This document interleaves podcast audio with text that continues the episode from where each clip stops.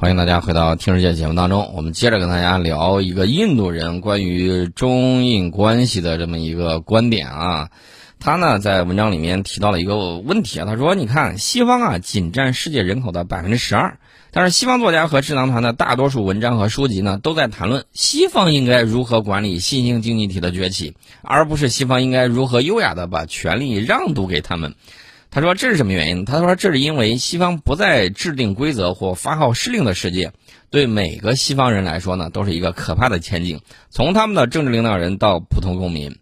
然后呢，他提到了另外一个问题。他说，如果印度和中国的立场互换，印度是当今更强大的大国，西方现在会与中国结盟以遏制印度吗？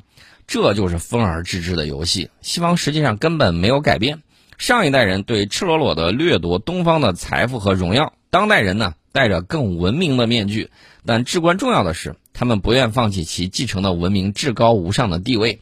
换句话说呢，就是对西方中心论的这种观点呢进行了驳斥。然后呢，他的这个讲了一系列的东西之后呢，他得出了他的基本结论，就是他说，今天对印度构成最大威胁的国家不是中国，是西方国家。威胁的本质是什么呢？就是他们想要阻挠或延缓一个竞争对手在统一的亚洲崛起。然后呢，他得出了第二点结论，就是对印度文明灾难性衰落负有责任的唯一实体就是大英。然后第三点就是西方对印度的意图呢，不是善意的。任何假定与印度的友谊都是为了不惜一切代价确保西方的首要地位。印度将成为西方遏制中国斗争的炮灰。啊，这个人看得非常的清楚，呃，然后呢，他第四点结论就是分而治之，现在正在发生。历史上从未发生过冲突的印度文明和中国文明呢，被鼓励进行战斗，历史正在重演。他讲到了中国的文明身份是什么呢？是中央王国。中央王国不仅仅是一个诗意或寓意寓言的这个短句啊。他说，在现代诠释中。中国的愿景是成为世界上经济的引擎和世界贸易网络的中心枢纽。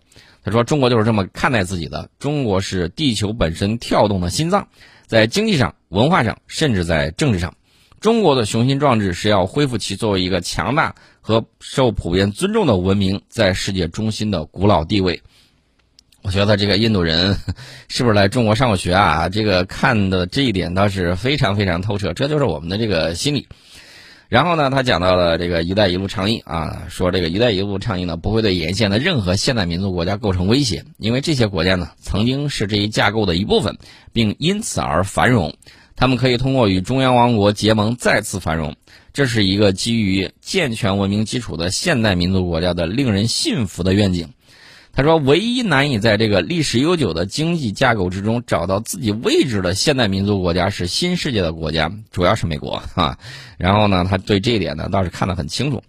然后呢，他讲美国并未对中国的文明愿景构成内在威胁，它只是中国东部的一块土地，也就是说跨过太平洋之后东部一块土地啊，横跨太平洋一个潜在的新贸易伙伴，仅此而已。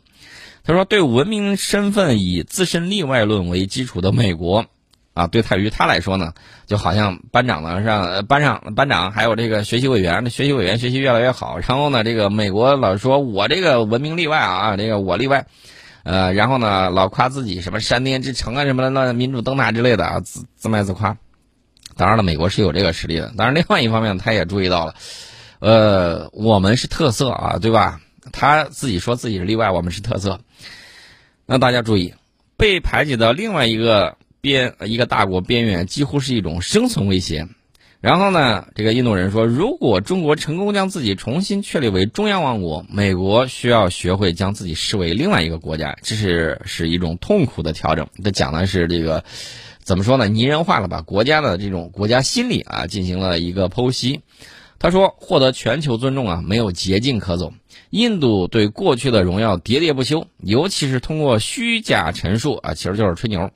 只会让这个国家呢成为笑柄，尊重自然会紧随综合国力之后，因为没有人尊重一个贫穷和无权利的国家，无论它的文化多么丰富啊，这倒是一眼看穿了这个本质啊。这个丛林世界呢讲究的就是实力，那么与中国对抗啊，以及与巴基斯坦的对抗，会消耗印度不成比例的资源来保卫有争议的陆地边界，并将注意力从发展其经济和海军力量上转移开。这是他对自己的人在讲啊。然后他说，印度接下来呢，应该在中国的保护下，呃，我我的理解是啊，就是共和平共处啊，在这种情况之下，与他说与其他欧亚大国结盟，指的是伊朗和俄罗斯，以摆脱西方的统治。西方，尤其是昂萨匪帮圈，是否认东方文明命运的最大威胁。啊，这个印度人呢倒是这么看出来，咱们看到感觉，哎呀，就是平等的这种贸易伙伴。然后呢，有的时候挺鸡贼的，原因什么呢？原因是我们强大到，这个自信心呢是在不断的增长。但是我们看到啊，因为我们用短短的七十多年的时间啊，跨过了西方五百年的这种历程，这个一代一代人的这个社会心态啊是不太一样的。而且呢，尤其是在青年时代经历过什么之后，他容易打上这种思想钢印。所以说呢，这个你就会看到有一些人对国家迅速发展的这种认知呢，还有些欠缺啊。这是为什么我们看到我们这个看到这个互联网上各种声音都有很多。当然，互联网呢，因由于这个身份不能确定，所以说呢，有些声音容易极端化。但是理性的这种成分呢，还是占大多数。另外一点呢，就是什么呢？就是你看到啊，即便如此，这个印度人呢，也有人认识到。他说：“从印度的角度来看，中国应该被视为什么样的国家呢？同样古老而伟大的文明，受西方剥削的同胞，或者说是这个怎么说呢？就是那个兄弟伙伴这一类的翻译，熟悉的贸易伙伴，强大的潜在盟友，夺回从两个文明中偷来的东西啊！这个就是从西方文明里面把西方文明偷了我们的东西重新拿回来，他是这个意思。然后他说，从文明的角度来看。”像一九六二年中印边界冲突这样的事件微不足道，更重要的是几千平方公里的土地，还是恢复文明的伟大和对两国人民的地缘战略重要性，啊，他就讲到了到底哪个更重要，然后呢，他就又又在讲了说这个什么呢领土啊什么之类的啊，他说要重视与中国结盟的好处，然后呢，呃，自己当然要把这个话给说圆了。然后他说呢，战线已经画好了，西方尤其是昂萨圈的这个国家，已经加强了联盟。那个五眼联盟大家都知道，以应对中国对其全球主导地位的威胁。然后呢，讲的呢，四方会谈呢只是一匹跟踪马，奥库斯是真正的交易，那就是那个澳大利亚哭死那个奥库斯。然后呢，他说说白了，印度站在了错误的一边。然后他说，想象一下，印度、俄罗斯。伊朗和巴基斯坦都与中国站在同一边，他们形成了任何外部文明力量都无法攻破的欧亚要塞啊，他是这么形容的。然后呢，这个我我要给大家强调一点啊，咱们是不结盟的啊。然后呢，我们努力发展自己，努力突破自我。我们当然希望这个朋友多多，但是注意，你处于世界第二这个位置的时候，世界第一是要压你的。很多他的小弟和盟友。你要换个大腿抱抱，他也得看一下现在世界老大的这个眼光。所以说呢，你会发现，恰恰是世界第二，这个位置呢很尴尬。呃，底下这帮子小弟呢也不敢随意的就更换门庭，但是呢，已经有人动了这个心思，这个大家看得很清楚。呃，这个需要进行长远的这种战略规划，这一点呢，没有谁比我们更擅长。印度呢，他自己说。啊，这个现在呢，怎么说呢？印度应该认识到自己在旧丝绸之路的历史地位，并且利用“一带一路”倡议重建自己作为中国和罗马，就是今天的欧洲啊之间的这个重要纽带。印度应该通过呃，就是提出通过这个喀拉昆仑公路，将其黄金四边形运输网络与“一带一路”倡议连接起来，通过十三个印度港口的选择。为中国提供一条更可靠的通往印度洋的通道，并通过陆路进入欧洲。这两个亚洲巨头之间的协同合作呢，将使他们双方受益匪浅啊！这是他的提出了一个宏大的这么一个规划。然后他说呢，东方现在有机会与西方玩儿分而治之的游戏。他说，一方面，美国、英国和澳大利亚啊，加纳和新西兰是三心二意的成员啊，和欧洲其他国家之间已经存在分裂。欧盟正在犹豫是对俄罗斯和中国采取。强硬的美国立场，还是与这些国家进行贸易？我们先进一下广告，广告之后我们跟大家接着聊。欢迎大家回到节目当中啊！我们接着聊这个印度的一个聪明人呢，认识到了这么一些东西。我一直在讲啊，他山之石可以攻玉。另外呢，我们要有这个拿来主义的这种心态啊，这个把世界文明啊最精华的地方都能够为我所用。所以说呢，这个我们不一定完全赞同他的这种观点，但是呢，可以听一下他到底都讲了什么。呃，这个印度人呢说，这个由于人口和财富的结合，中华文明看起来将是最占主导地位的，就是将来啊。但是其他文明呢也有自己的独特的文明身份，无论它变得多么富有和强大，都不会被中华文明所吸收啊。这他的意思，这个吸收就是把。对方的文明直接变成咱们的，不是这个意思啊，也就是这个美美与共。然后呢，他又讲到了实力尊重实力。印度想要赢得中国真正的尊重，首先需要培养自己的实力，就是增强自己的实力。硬实力和软实力都取决于经济增长。印度需要在未来几十年与中国和平共处，建设经济，这是中国自己的剧本的另一页。然后他就在讲，他说当时中国对西方啊实行韬光养晦，然后呢，并获得了宝贵的时间来增强自己的实力。那么印度目前对中国的敌对立场呢，带来了越来越大的风险。然后这个印度人就看到了，说中国是一个快速增长的大国，丝毫没有放缓的迹象。尽管西方无休止的宣传中国即将崩溃啊，我给大家讲一个真实的段子和笑话。就天天说我们中国要崩溃了。那个张家墩，他昨天他发了个推，他说他快要崩溃了。这真是这个崩溃论的创始人自己要崩溃了，这是多么讽刺的一个笑话。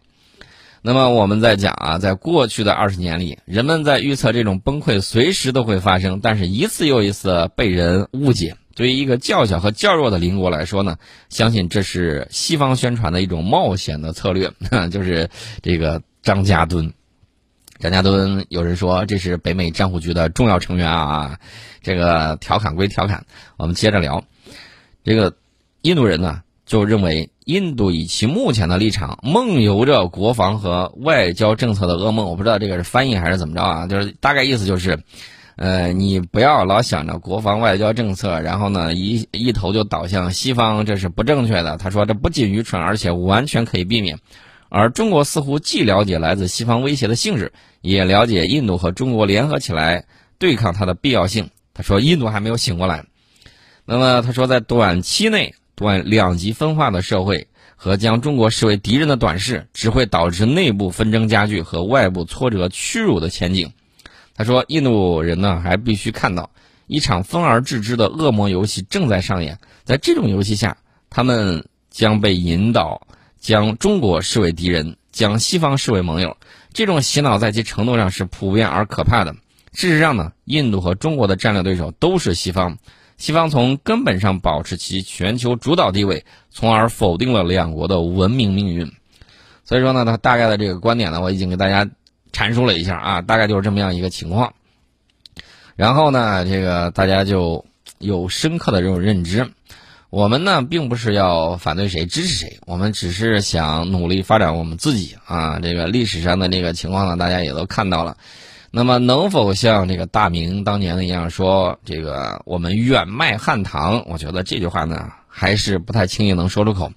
我们要尊重祖先，也要以祖先的荣光呢来发展我们自己。当然，作为我们每一个人呢，努力的提升自己啊，然后呢，把自己的家庭。照顾好，然后呢，努力的这个不断学习奋进，我觉得度过有意义的一生，对于我们国家来说呢，我觉得是我们是基石，是每一个一个的单元和细胞，把我们自己的这种事情做好，才能够促进国家更好的这种发展。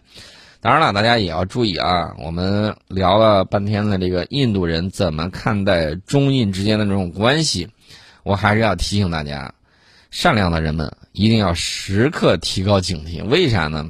因为日本最大吨位的常规潜艇“大鲸号”正式入役了。这个当地时间三月九号，日本海上自卫队的这个“大鲸号”啊，这个排水量到底有多大呢？肯定比鲸鱼要大啊！这个排水量达到了三千吨，有人说三千吨啊，三千吨已经刷新了日本常规潜艇的最大吨位记录了啊！大家可能会说，三千吨在我们看来是不是有点小啊？那可不是嘛！你天天盯着台风看，听盯着美国的那个啊，这个弹道导弹核潜艇去看的时候，你肯定觉得三千吨级不入眼。但是我要告诉大家的是，这个有些国家啊，这个怎么讲呢？老是想如何如何，哎，大家也要注意这个武器装备的这个入列呢，尤其是潜艇这种攻击型的这种武器，其实代表了他的国家战略的这种调整，以及他自己的那个怎么说呢？不甘赐福于美国的一颗心吧？啊，当然了，还是有美国驻军的。大家也注意到了，我们邻国呢，这个进行了新的总统选举，而且呢，这个将来会怎么样？这个事儿还不好说。美国正在调整他自己整个战略，这个大家要注意了啊！不仅仅是在西方，在东方，他也正在调整他自己的这种战略。他会出什么幺蛾子？接下来又会如何出牌？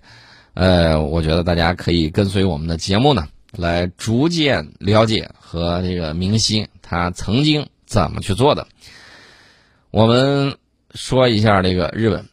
日本在二零一零年，为了抗衡中国海军潜艇部队的增长速度，提高海自在东海海域的巡逻能力，当时呢，他决定把现有的现有编制是十六艘潜艇扩充到了二十二艘。目前呢，这项计划已经完成。二十二艘潜艇里面，分别包括了十二艘苍龙级、九艘清朝级。以及一艘大鲸级啊，这是二十二艘。那么这个大鲸号呢，标准排水量是三千吨，全长是八十四米，最宽是九点一米，船员呢大概是七十个人啊。建造费用呢，建造费用说出来大家可能觉得有点贵啊。日本的武器装备现在只有一个特点啊，不买对的，就是贵啊，八百亿日元，约合人民币大概是四十四亿。那么与以往的型号相比呢，这个据说新舰船的船身设计更难被对方探测到，啊，可能进行了一定的这种隐身处理啊，而且通过搭载锂离子电池延长潜航时间。我就给你提个醒啊，万一你这个船啊不小心啊，比如说像康涅狄格号一样在海底撞了山，然后呢这个海水一进到这个锂离子电池里头，我事先提醒你。到时候你会看到海底烟花啊，这个锂离子电池啊，还是在海里头还是很吓人的，你自己注点意啊，千万不要出事儿。那么这艘舰呢，也是继清朝级两千七百五十吨、苍龙级两千九百五十吨之后，海自入役的大鲸级首艘潜艇，名字呢就是巨大鲸鱼之一啊，但是能否像这个鲸鱼一样出现问题？你要真鲸鱼的话，我们还有虎鲨呢，对不对？这个大家不用太担心，但是呢，也是要提高警惕。这个事情很关键啊，一定要注意。那么美国人玩的是什么战略呢？他你看他的这个驻军的国家，包括韩国，包括日本。然后呢，他在这儿就是想挑事情嘛。然后呢，前几天的时候还打算召集东南亚的一些国家一块儿来开会。然后呢，时间一变再变动，东南亚国家呢有苦说不出啊，表示就是你这个乱改时间，搞得我们行程不好安排。到时候说不定有一半的人都不会来啊。美国人搞的这一套，按照那个聪明的印度人的这个说法，其实呢也就是大号的搅屎棍，无非是想让东南亚的人。东北亚的人自相厮杀，自相消耗，然后他好坐收渔翁之利。这一点呢，我我觉得有聪明的这种政治家呢，都应该能够看到他这点用心。然后呢，至于道路如何选择，我相信聪明人必然有聪明的这种选择的这种方法。那么，我们看到美国的这个高官借俄乌冲突妄议中国。其实恰恰深刻的折射出美国的这种战略的这种恐惧，呃，这个战略的恐惧是什么？我们明天呢再跟大家再接着聊吧。今天呢，我们先聊到这里。